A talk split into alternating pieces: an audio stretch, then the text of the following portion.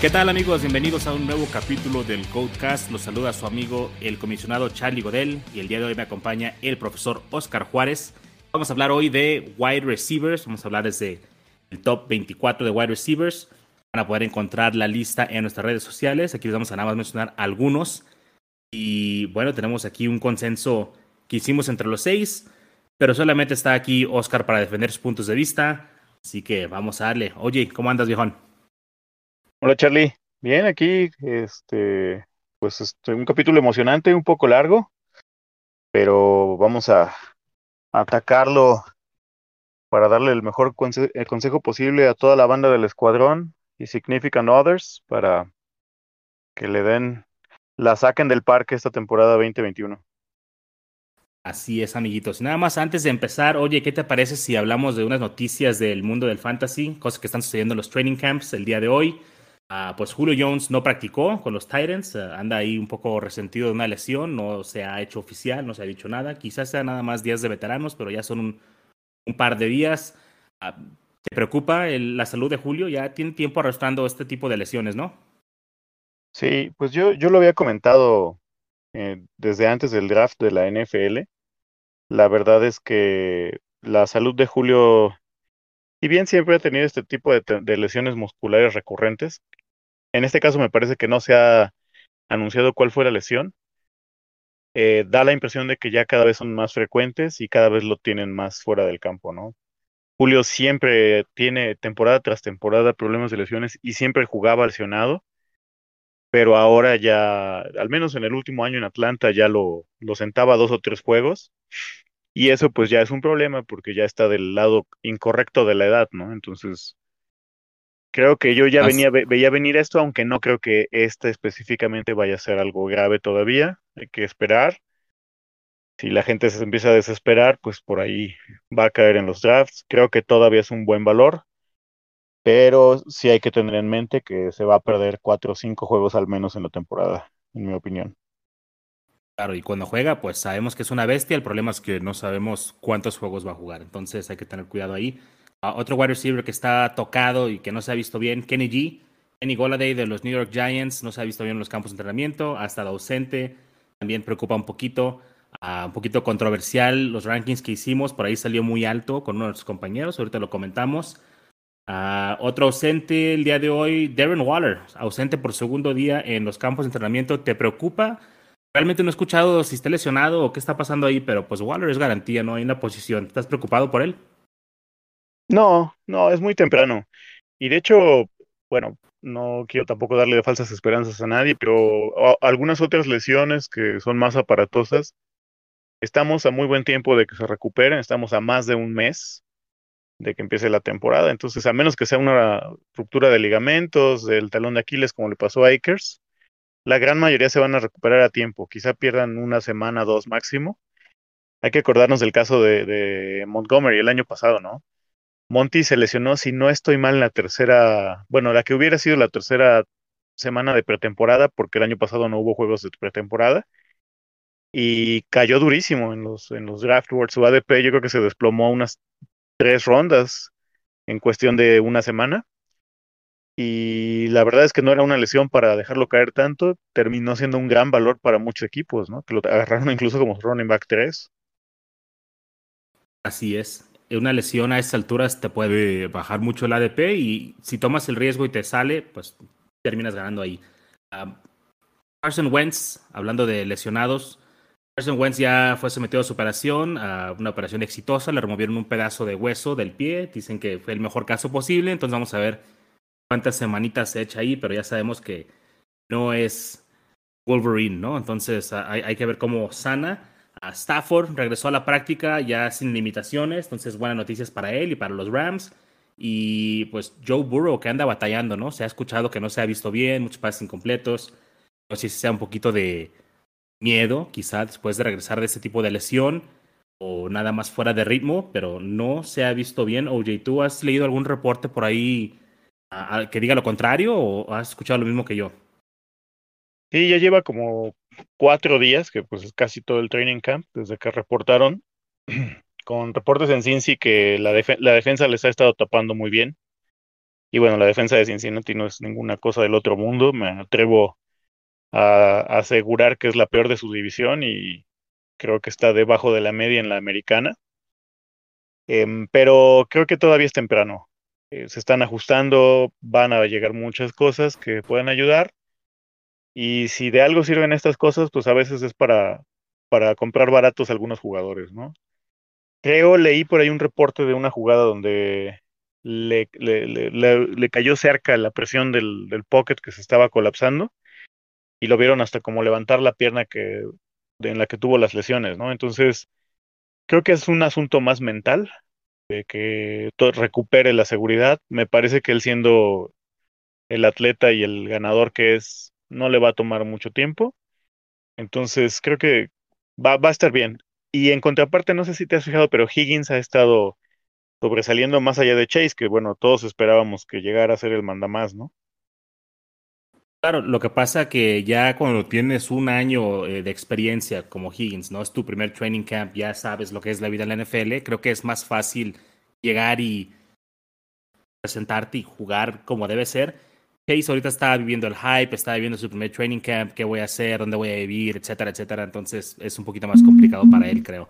Y volviendo al tema de Burrow, voy a mezclar aquí con otro deporte, pero espero que no sea el caso de, Joe Burrow, pero había un jugador, hay un jugador de béisbol, Chris Bryant, que jugaba para los cachorros, le pegaron una vez en la cabeza con un pelotazo cuando estaba bateando, hasta vuelta le dio el casco, no sé si lo llegaron a ver por ahí. Nunca fue el mismo OJ. Nunca fue el mismo porque ya no tenía esa misma agresividad en el plato, ya no era tan agresivo, no, no, no se quedaba parado en la caja. Entonces esperemos que no le pase algo parecido a Burrow, que ya no se pueda quedar ahí en la, en la bolsa y que pues no tenga ese miedo, ¿no? Porque vaya, su lesión fue muy fuerte. Y por último, OJ, dime. No, no, no, estaba solo aseverando.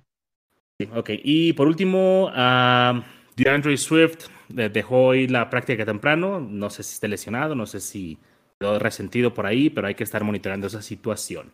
Son las noticias que vimos el día de hoy, lo más importante, ¿no? De los jugadores relativos a Fantasy. Oye, pues listo para el top 24 de wide receivers. Vámonos con todo. Ok, vamos a cambiar un poquito la dinámica, vámonos a irnos de arriba para abajo y recuerden que van a encontrar nuestros rankings completos del 1 al 36 en las redes sociales, que ahí chequen toda la lista. Vámonos, oye, con el número 1, Davante Adams, número 2, Tyreek Hill, número 3, Stephon Diggs, número 4, DeAndre Hopkins y número 5, Calvin Ridley. Aquí no hay ninguna sorpresa, ah, creo que realmente el orden el producto no altera los factores o al revés. Eh, son jugadores top, ¿no? Entonces es el élite de los wide receivers y creo que aquí no tenemos, sí estamos en discrepancia sobre todo en, qué lugares están, pero todos están entre top 5 y 6. Que aquí en este siguiente jugador es donde empieza lo divertido. Uh, número 6, AJ Brown, número 7, DK Metcalf y número 8, Allen Robinson. Y pues permíteme empezar aquí con este de AJ Brown, todos lo tienen en top 5 a 7, excepto yo, lo tengo en el 11. Y me preguntabas más temprano por qué. ¿Por qué tan bajo? Y la verdad es que no es que dude de su talento. Tiene un gran talento. El problema que yo le veo aquí a AJ Brown es volumen, oportunidad. A ver juegos donde quizá nada más tenga recepciones y 40 yardas. Y va a haber otros juegos donde él se eche toda la ofensiva al hombro y salgan adelante pero no me gusta ese bajo volumen porque creo que no tiene la explosividad que tiene Eric Hill, que no tiene tampoco el volumen de Adams, ni de Hopkins, ni de Diggs, pero que tiene una explosividad en esa ofensiva, ¿no? Muy diferente a, a AJ Brown. Entonces yo por eso lo puse en el 11 y como te comentaba, sigue siendo para mí un wide receiver top, talento top, la oportunidad para mí es lo que lo topa en ser un, sí puede llegar a ser top 5, pero para mí es más seguro que de 11 que 5. Tú dame tu contraargumento de, de eso. ¿Por qué piensas tú que puede quedar top 7? Mira, la primera es a lo mejor un muy, muy vaga y es su talento. Yo creo que indiscutiblemente AJ Brown, viéndolo, comparándolo en un vacío contra el top 5 que acabas de decir, pues creo que no le pide mucho a, varios de ellos. A mí, en lo personal, me parece incluso más completo que Tyreek Hill y que Calvin Ridley, que Davante, que Stephon y DeAndre, sí, no creo. Entonces, el talento eh, a lo largo de los últimos años, eh, aquí jugando Fantasy me he dado cuenta que debe ser un factor que pese más sobre algunas otras cosas, ¿no? Y a veces hacemos juicios equivocados porque nos fijamos demasiado en la situación, pero no en el talento del jugador. Esa sería la primera cosa que yo pondría a favor de AJ Brown. La segunda es que yo considero que este año le va a ayudar la presencia de Julio y eso significa que van a tener más volumen aéreo. Por un lado, por puro volumen, ¿no? Porque como lo comentamos en algún capítulo con Wilmar, no recuerdo cuál fue, no traes a Julio Jones y tienes a AJ Brown en tu roster para darle el balón a Derrick Henry 35 veces por partido, ¿no? O sea, eventualmente va a llegar un punto donde o te van a llenar la caja o vas a ser tan, tan exitoso en el play action que vas a poder abrir los carriles. Y por el otro lado, el hecho de tener, ya sea en, en un lado a AJ Brown y en el otro a, Julio Jones, pues eventualmente abre las defensas, quieras o no. Entonces, esas son dos cosas que creo que van a ayudar. Además, hay que recordar que AJ Brown el año pasado se perdió, si no sé mal, sí, tres juegos. Jugó contra Denver en la semana 1, pero salió lesionado en, esa, en ese juego, o sea, no lo terminó completo.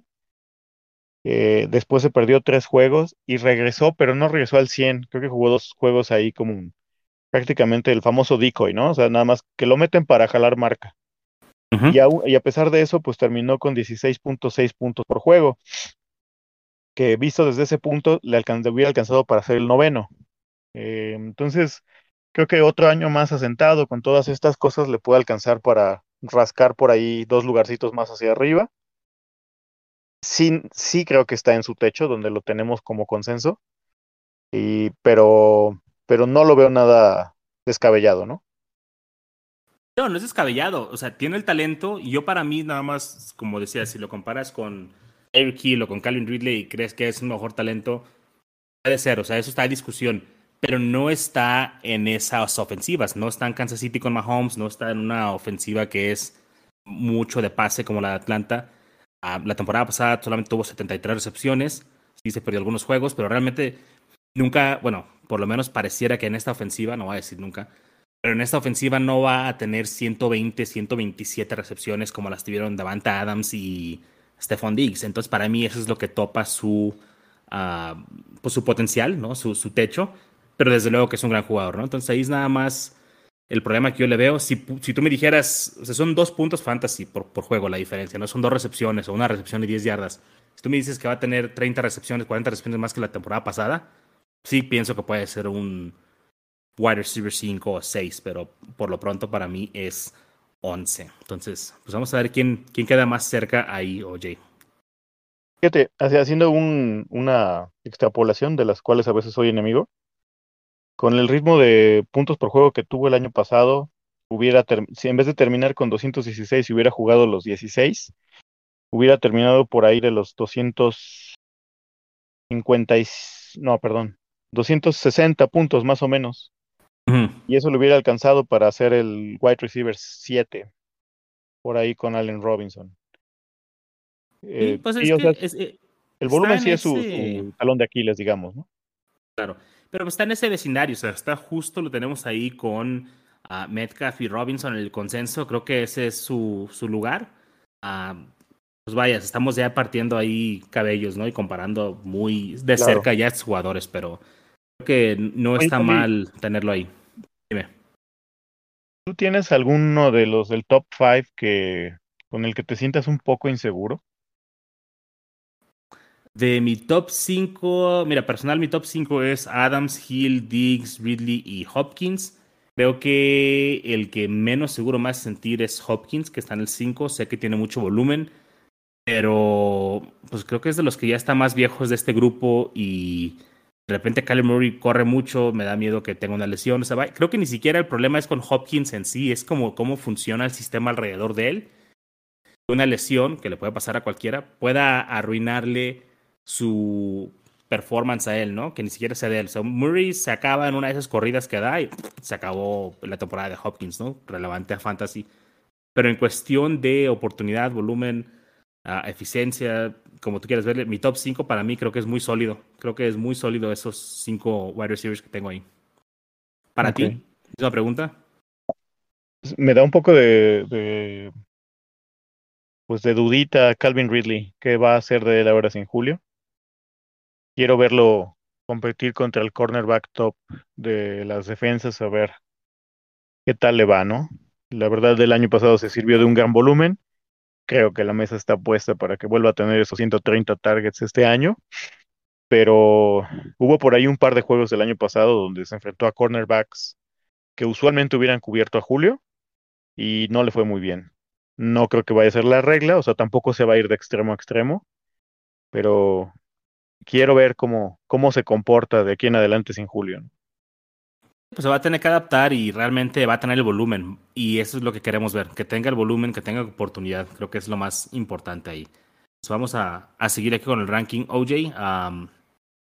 número 9, Justin Jefferson. Número 10, Keenan Allen. Número 11, Terry McLaurin. Y número 12, CD Lamb. Con esto cerramos el tier de wide receiver 1. Alguno de estos uh, cuatro receptores, oye, que llame la atención, ya sea por alto por bajo, no sé, ¿cómo los ves? Bueno, Keenan creo que está más que justificado su, su lugar, lo merece y regularmente es muy infravalorado Keenan Allen, ¿no? O sea, ya finalmente le está haciendo justicia a la revolución, como decimos acá en México, y se va a ayudar de, de Justin Herbert. Justin Herbert es el, la más pura descripción del famoso gunslinger, ¿no? Que es un coreback uh -huh. que la lanza y la lanza donde la tenga que lanzar, con la fuerza que la tenga que lanzar y le va a ayudar, ¿no? O sea, Keenan Allen, si bien no juega como alfa, o sea, no juega en el perímetro, regularmente juega en el slot, es el que atrae la gran mayoría de las, recepciones, es el, el, el manda más ahí en el volumen de juego y salvo excepción de una lesión, yo la verdad es que lo veo no solo eh, con muy buen techo, sino además con un piso muy constante, lo cual lo hace una oferta tremendamente atractiva. Y el que me da miedo a mí, sinceramente, es Justin Jefferson no porque no crea en su talento, creo que él, CD Lamb y T. Higgins se pueden disputar fácilmente el título del mejor de la clase pasada de receptores, pero me da miedo que su hype está demasiado alto y por ahí pueda tener un bajón, ¿no?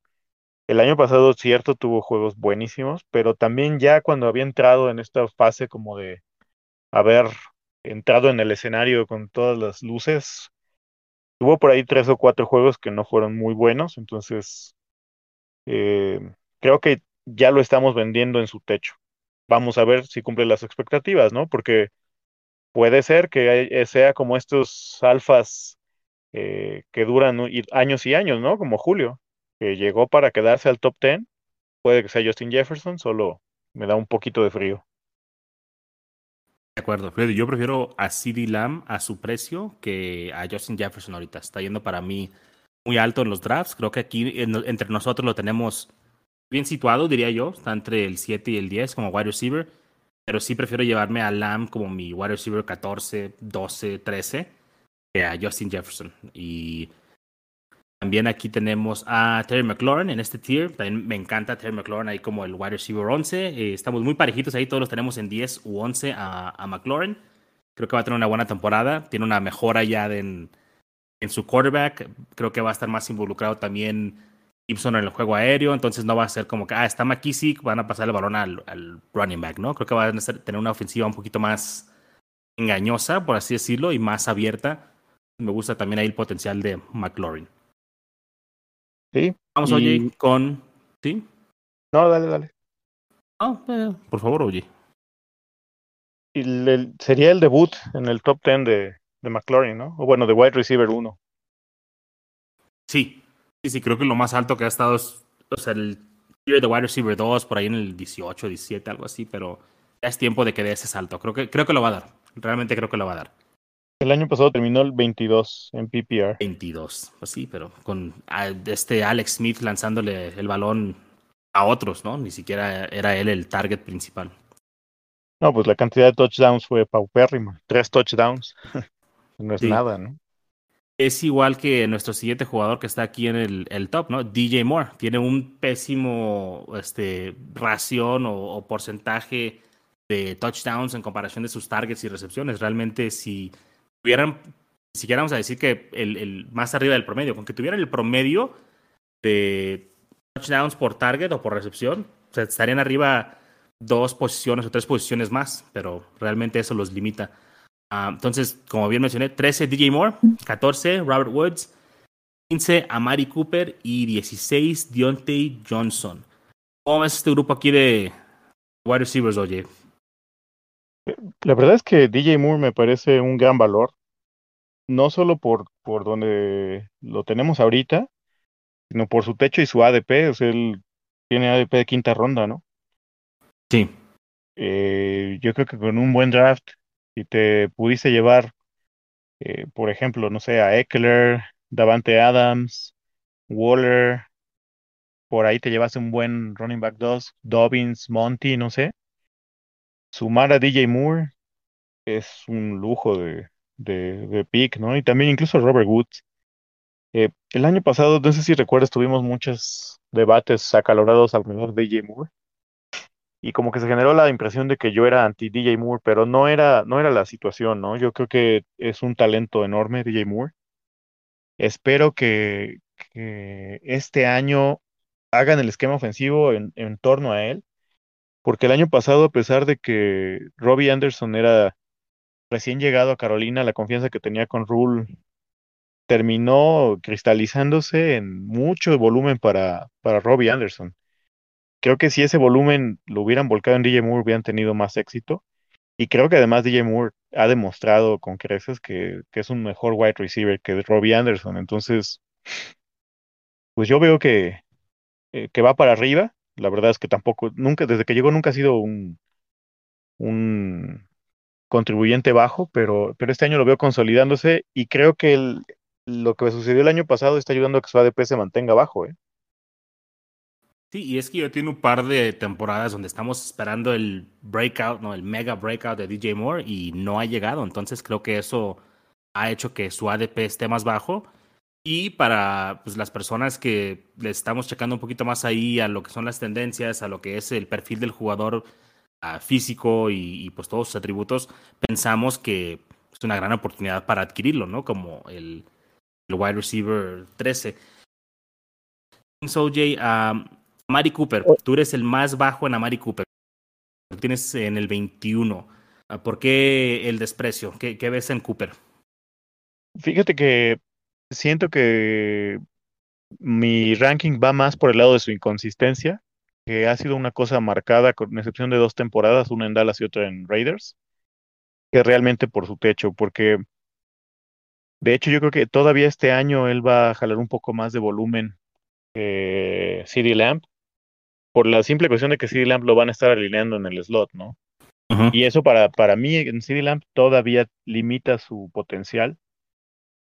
Yo sin duda creo que Mari Cooper puede ser un wide receiver 1. Creo que nunca lo ha sido. Ahorita te checo el dato.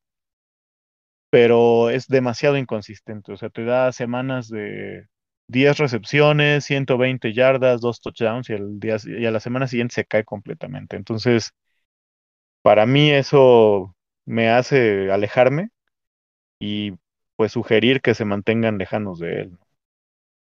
De acuerdo, la inconsistencia siempre ha sido el talón de Aquiles de Amari Cooper y eh, pues vaya, salen con el que no puedes confiar. Si es consistentemente inconsistente, no es algo bueno para nuestro fantasy. Vamos a, a seguir, oye, con los siguientes cuatro jugadores. El 17 es Julio Jones, 18 Chris Godwin, 19 Mike Evans y número 20 Kenny Goladay. Me hubiera gustado que estuviera Antonio aquí para para escuchar los argumentos que tiene para tener a Kenny Goladay en el 12. Seguramente va de la mano con su Daniel Jones, es el siguiente Josh Allen. Tiene que haber algún tipo de emparejamiento de stack ahí, pero realmente él lo tiene en el 12. No veo yo manera de que llegue realmente al, al wide receiver 12. Uh, para mí dio un paso hacia atrás en cuestión de su quarterback. Tenía mejor quarterback en Detroit, era el wide receiver 1 y ahí no es como que vaya a una situación donde digas, es que ahora él es el el alfa, pues ya era el alfa en Detroit y este, pues ya sabemos lo que es. Y aparte ahora viene con una lesión muscular, entonces no me gusta, yo lo tengo en el 23, tú lo tienes en el 25, o sea, por ahí andamos todos aquí, el que lo rescata un poquito es, es Antonio. No sé si tengas algo más que agregar acerca de, Kenny y su, pues, el, el perfil que tiene como wide receiver, oye, ¿tienes algo más ahí que, aportar? Pues la verdad me empieza a pasar lo mismo que con Julio, ¿no? Ya la edad y tantas lesiones acumuladas me empieza a dar un poco de resquemor. Sinceramente, cuando este tipo de señales empiezan a aparecer. Amigos, ¿qué tal? Estamos de regreso. Ah, tuvimos pequeñas dificultades técnicas en el estudio. Aparentemente Antonio se molestó por lo que estábamos diciendo de Kenny Goladay y nos cortó la luz o algo por el estilo, así que vamos a tener que dejar de hablar de, de Kenny G y seguir con la lista, aunque no creo que lo que siga le vaya a agradar a todos modos a Antonio, ¿no, Jay? Sí, la verdad es que el lugar donde quedó Kenny G no, no creo que cumpla con sus expectativas, pero el, el siguiente cuarteto está sabrosón, eh, sobre todo comparándolo con Antonio. Sobre todo. Hoy nada más para cerrar con Kenny G, eh, la noticia que salió recién, ¿no? Que se pierde las siguientes dos semanas, puede ser que se pierda el resto de la pretemporada. Hay que estar monitoreando mucho a Kenny G porque parece que pinta como la temporada pasada, una temporada con lesiones del tendón de la corva, que sabemos que es muy malo para los wide receivers. Hay que estar muy pendientes con eso. Bien, pues antes de que nos vuelvan a cortar. Que regresan, son lesiones que cuando son recurrentes son muy difíciles de sanar y pues ahí agua fueron. Muy bien, oye, pues antes de que nos vuelvan a cortar la luz, vamos con el siguiente grupo de wide receivers. En el número 21 ah, quedó aquí Cooper Cup, número 22 Adam Thielen, número 23 T. Higgins y número 24 Tyler Lockett. Me llama mucho la atención el hecho de que tanto Cup como Lockett hayan quedado tan bajos y aquí de nuevo nuestro amigo Antonio ah, los castigó fuertemente. Para mí, Cup es un wide receiver 2, ah, mediano, tal vez hasta un wide receiver 1 bajo, dependiendo de la cantidad de touchdowns que pueda anotar. Me gusta mucho para este año. Uh, comparándolo con Robert Woods, um, son muy similares en cuestión de producción, ya cuando ves sus stats al final del año, pero operan de maneras muy diferentes. Para mí, con cualquiera de estos dos jugadores en mi equipo, estoy contento, uh, pero creo que estoy prefiriendo llevarme a Woods una ronda después que a Cup. Los tengo back to back en mis rankings. Y pues bueno, como comentábamos, Antonio sí los castigó fuertemente. Tiene a Cooper Cup en el 32, un poco bajo, ¿no? Bastante bajo. Si piensas que Cooper Cup y Robert Woods han tenido prácticamente años espejo, ¿no? Los dos años que ambos han estado sanos y han compartido ahí el cuerpo de receptores en Rams. Han tenido ambos una temporada de 1000, 1100 y la siguiente de 900, apenas rascando ahí los mil, las mil yardas. La gran diferencia entre ellos no es ni el volumen ni el yardaje, sino los touchdowns. Eh, yo honestamente también considero que los tres que acabas de mencionar, eh, Top, Lockett y Higgins, están muy bajos. Eh, como le hemos explicado a la banda, ¿no? Son consensos y pues aquí viene la opinión de los seis pero en mi opinión deberían estar más arriba ellos tres. Ahora, eh, yo en lo personal puse a Cop abajo de Woods, pero pues es como un switch, ¿no? O sea, puede que este año venga prendido Cop y el que caiga un poquito más sea Woods, pero ambos los veo como apuestas muy seguras. Y como tú dices, Charlie, el ADP, pues al final del día, para jugadores ya con callo, como son todos los vaguitos de la banda del escuadrón, debería ser el diferenciador al final del día, ¿no? Sí, y esperamos que ya Cooper Cup venga recuperado de sus lesiones la temporada pasada. Tiene un, un upgrade en quarterback. Tienen también, pues ahora con la lesión de Akers, van a tener que depender más de estas dos estrellas que tienen de wide receivers. Entonces creo que van a tener alto volumen y al final del día siempre es lo que buscamos, ¿no? El alto volumen. Y como mencionaba Oye, el otro que se me hizo muy bajo es Tyler Lockett. Eh, yo pienso que Tyler Lockett bueno, su problema es la inconsistencia, ¿no? Antes que nada hay que mencionar eso. Es muy inconsistente, pero es un jugador que te puede dar unos juegos muy explosivos, aunque también te puede dejar tirado en la calle, ¿no? Puede darte 50 puntos, como lo hizo en algún juego, te puede dar 3 puntos. Entonces, creo que eso es lo que lo hace estar un poco bajo en nuestros rankings, pero ya estar como que fuera del top 36 me parece un poquito exagerado. Yo pienso que es un wide receiver 2 inconsistente.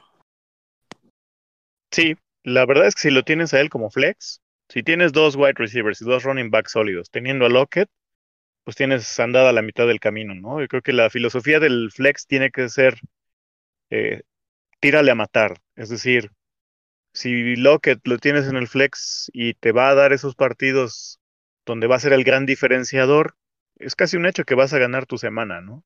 Él tiene muchas cosas buenas a su favor, empezando por el hecho de que están solos él y Ticket Metcalf en, esa ofensiva. O sea, vaya, no literalmente solos, sabemos que tienen más wide receivers, no nos malentienda la gente, pero la realidad es que ellos son los dos talentos sobresalientes en ese cuerpo de receptores. Traen por ahí algunos novatos, algunos jugadores de segundo o tercer año que realmente no, no este, pueden comparar con el nivel de ellos. DK está un escalón arriba, con todas sus limitaciones al correr rutas. Saludos, Wilmar.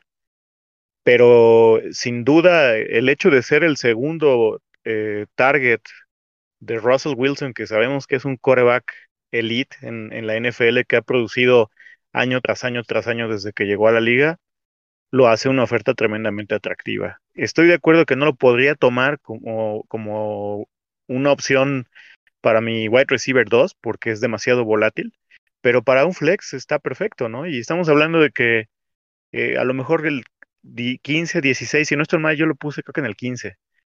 Eh, me parece su precio justo.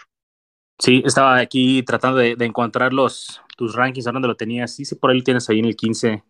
Y pues sí, vaya, eh, creo que es más o menos donde debe estar. Su inconsistencia es lo que le perjudica. Uh, en ese grupo que mencionamos también está Thielen, Dylan tuvo una gran temporada el año pasado, sobresaliente y probablemente irrepetible, con 15 touchdowns, 14 de ellos en zona roja. Algo de lo que no se ha hablado es de Kirk Cousins y su renuencia a quererse vacunar. Entonces, cuando los jugadores no están vacunados, pues van a estar en riesgo a perderse juegos porque van a tener contacto con algunas personas con el COVID o en peligro de COVID y entonces el protocolo de NFL va a ser ese jugador no juega. Entonces hay que tratar a todos los jugadores que no estén vacunados, como Cousins, como Beasley, no sé si Hopkins ya se vacunó, pero hay que estar atentos y pues van a ser un riesgo tenerlos, ¿no? Entonces, Thielen, o sea, sin quarterback, temporada que creo que es irrepetible, ya un año más viejo, Justin Jefferson llevando ahí todo el show, creo que va de salida, creo que está bien al final de, del top 24, pero vaya, de estos cuatro que mencionamos, sí prefiero tener a cualquiera de ellos, a cualquiera de los otros tres, y bueno, hay un jugador ahí que te interesa, que te gusta mucho a ti, que es T. Higgins. Platícanos un poquito de él, OJ, y por qué no hay tanto hype con T. Higgins como hay, por ejemplo, con Jamar Chase, su compañero, a pesar de que T. Higgins ya tiene una temporada de experiencia. Mira, nada más antes de cerrar con Thielen, él ha sido un productor muy constante en NFL. La temporada pasada no fue su única de wide receiver 1 y creo que ya es un, un wide receiver probado. Nada más que ahorita ya se está pasando de probadito, ¿no? Y ahora pues vamos con mi pollo de pollos, T. Higgins. El hecho de que Bengals haya drafteado a Jamar Chase en el, en el quinto global, pues obviamente roba muchos reflectores, llama mucho la atención. Y es muy fácil hacer conclusiones, eh, les quisiera decir como superficiales, como ahora Jamar Chase viene a ser el número uno en Cincinnati. Eh, Podría ser cierto, no digo que no, pero la realidad es que Jamar Chase eh, hoy en día todavía es un novato que no ha pisado un campo de la NFL. También sé, porque yo lo he defendido, que él es el mejor talento, al menos el mejor prospecto como wide receiver que ha llegado a la liga desde Julio Jones, yo lo dije y lo sostengo.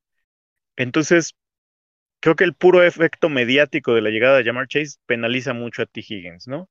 Sin embargo, mm, estamos perdiendo de vista que ambos son jugadores tremendamente flexibles. Pueden jugar tanto de X como de Y como de Z, o bueno, el, Y realmente es el slot, o incluso este, no necesitan eh, ni siquiera estar fuera del campo los dos, pueden eh, compartir el campo aún en formaciones de dos wide receivers y la presencia de uno ayuda al otro, porque teniendo ambos talentos de, de esta magnitud, el de Higgins ya probado, pues ah, le abre los carriles eventualmente al uno o al otro. Ahora hay que tomar algo en cuenta. T. Higgins a partir de la semana 3 del año pasado y hasta que se lesionó Burrow en el juego contra Washington, su menor puntuación fueron 10 puntos y fue su peor juego contra Baltimore, si no estoy mal. Fuera de ahí, incluso contra defensivas tan buenas como la de Indy y la de Pittsburgh, T. Higgins eh, entregó puntos a pesar de que eh, al inicio de la temporada parecía que la indicación de, de Zach para Burrow era tú mándale la bola a AJ Green, ¿no? Y a pesar de eso, la verdad es que T. Higgins eh, excedió sus expectativas, muchos no lo tenían en el radar. Y cuando Burrow ya estuvo, siguió produciendo, no al mismo nivel, obviamente, porque bajaron tanto la calidad como el volumen de los targets, o de los pases en este caso. Pero ahora en su segundo año y con todos los reportes que vienen de Cincy, que hay por ahí a Burrow, lo tienen como, como con muchos asteriscos, ¿no? Y hay muchos, muchas eh, dudas alrededor de él. Incluso Chase el otro día que soltó un, fumble en el entrenamiento, el único que constantemente está recibiendo notas positivas es T. Higgins y eso además están alabando su ética profesional, sus hábitos de entrenamiento. Entonces, para mí, no diría que un breakout, pero vendría un año de consolidación. Él no está lejos, en mi opinión personal, de ese escalón que son Justin Jefferson, C. Lamb y Brandon Ayuk. Y creo que la llegada de Chase, lejos de perjudicarle, le ayuda, ¿no? Sí, creo que pueden coexistir. Es una de esas cosas donde pues, te jalan la marca o tienes que prestar más atención, como quieran verlo, ¿no? Es algo a veces un poquito más complicado que eso, pero juegan completamente diferente las posiciones, entonces no tienen por qué canibalizarse. Eh, es cierto, Chase es un novato, T. Higgins debería de tener ahí el, la señoría, por así decirlo. A mí me gusta mucho Chase, yo sí lo tengo por encima de Higgins en este, en este ranking personal, pero solamente un par de posiciones, entonces no es como que gran cosa. Chase se quedó fuera del top 24 por muy poco. Pueden checar el resto de los rankings del 25 al 36 y de hecho del 1 al 36 en nuestras redes para que chequen todo completito. Pero estoy de acuerdo, creo que T. Higgins sin ser tan mediático como Lamb, como Justin Jefferson, como Ayuk, creo que sí es un, una opción para consolidarse, creo que sí puede tener un breakout, ¿por qué no? Y vaya, regresa Burrow, esperemos que llegue suficientemente sano para poder surtir de balones ahí a todos y que su lesión no le esté afectando tanto físicamente como psicológicamente, ¿no? Ha habido reportes de que Burrow está un poquito, pues uh, tienes las secuelas, ¿no? De, la lesión, ese PTSD, y vamos a ver si puede tener ahí un, buen performance, pero no, creo que, pues vaya, es muy redondo, muy, muy variadito el, el top 24, hay mucha diferencia de opiniones en, entre nosotros, y seguramente con la banda también, pero vaya, siempre es bueno que haya diferencia de opiniones y debate y que podamos comentar esto, ¿no? Sí, completamente de acuerdo, Charlie. Y alguien que extrañé en el top 24 ya es a Brandon Ayuk. Creo que se fue un poco abajo para nosotros. A lo mejor lo penalizamos por el año que tuvo el año pasado San Francisco, por la temporada tan pobre en términos de producción ofensiva. Pero creo que tanto él como Divo son el mismo caso que Chase y, T. Higgins, un excelente par de atletas, de, receptores, que si las condiciones le son favorables a San Francisco como no le fueron el año pasado, podrían estar dando de qué hablar constantemente y ser una sorpresa muy agradable, ¿no? Así es, pues, lo extrañaste por muy poco, se quedó en el 25 nuestro consenso y Jamar Chase 26. Ahí este, spoiler, spoiler para todos. Y pues bueno, oye, pues ya con esto concluimos. Uh, queremos mencionarles, banda, que vamos a tener por ahí un segmentillo nuevo de nuestro Goatcast uh, llamado Analizando Ando, donde el profe OJ se va a aventar unos clavados profundos en los stats. Así que si les gusta números, si les gusta estar comparando estadísticas y ver qué correlación hay o no hay entre estadísticas, performance, X, Y, Z, pues oye, nos va a estar ayudando mucho con eso. ¿Cuál es el primer tema que tenemos ahí, oye, para comentar? Ahorita tenemos en el tintero una pregunta que de hecho está por ahí en redes sociales y es, ¿tiene correlación eh, una mala o buena ofensiva con el desempeño de un running back para fantasy? Y vamos a atacarlo con muchos números. Son episodios breves para no abrumarlos ni aburrirlos. No es una clase de estadística. Pero queremos, eh, junto con el escuadrón, desenmarañar todos los números y las tendencias que al final del día son el reflejo del juego de los atletas de la NFL, ¿no? Así es. Oye, vas a ser como el nuevo cazador de mitos, pero del fantasy, güey. Te, te, felicito por, por tu iniciativa. Y, sí, y espero que, que, todos nuestros amigos que, que son amantes de ver el famoso film, ¿no? Eh, no se sientan agraviados. No es para, para abonar a esa pelea que parece ya una cosa eh, que no tiene fin, ¿no? Entre los que son muy clavados del analítico y los que son muy clavados de ver el film, son complemento el uno del otro. Y aquí pues vamos a hablar de tendencias que reflejan el desempeño, ¿no? Así es, hay que usar ambas herramientas. Oye, pues vámonos, mi rey. Uh, no sin antes decirle a la banda, no olviden seguirnos en redes, suscríbanse al podcast para que no se pierdan un episodio. Vamos a estar ahí sacando nuestros rankings completos, noticias, uh, hot takes, de, todo va a haber. Entonces, síganos, estén atentos a la banda y vámonos porque viene Antonio a cortarnos la luz. Hasta luego, banda. Oye, cuídate. Adiós.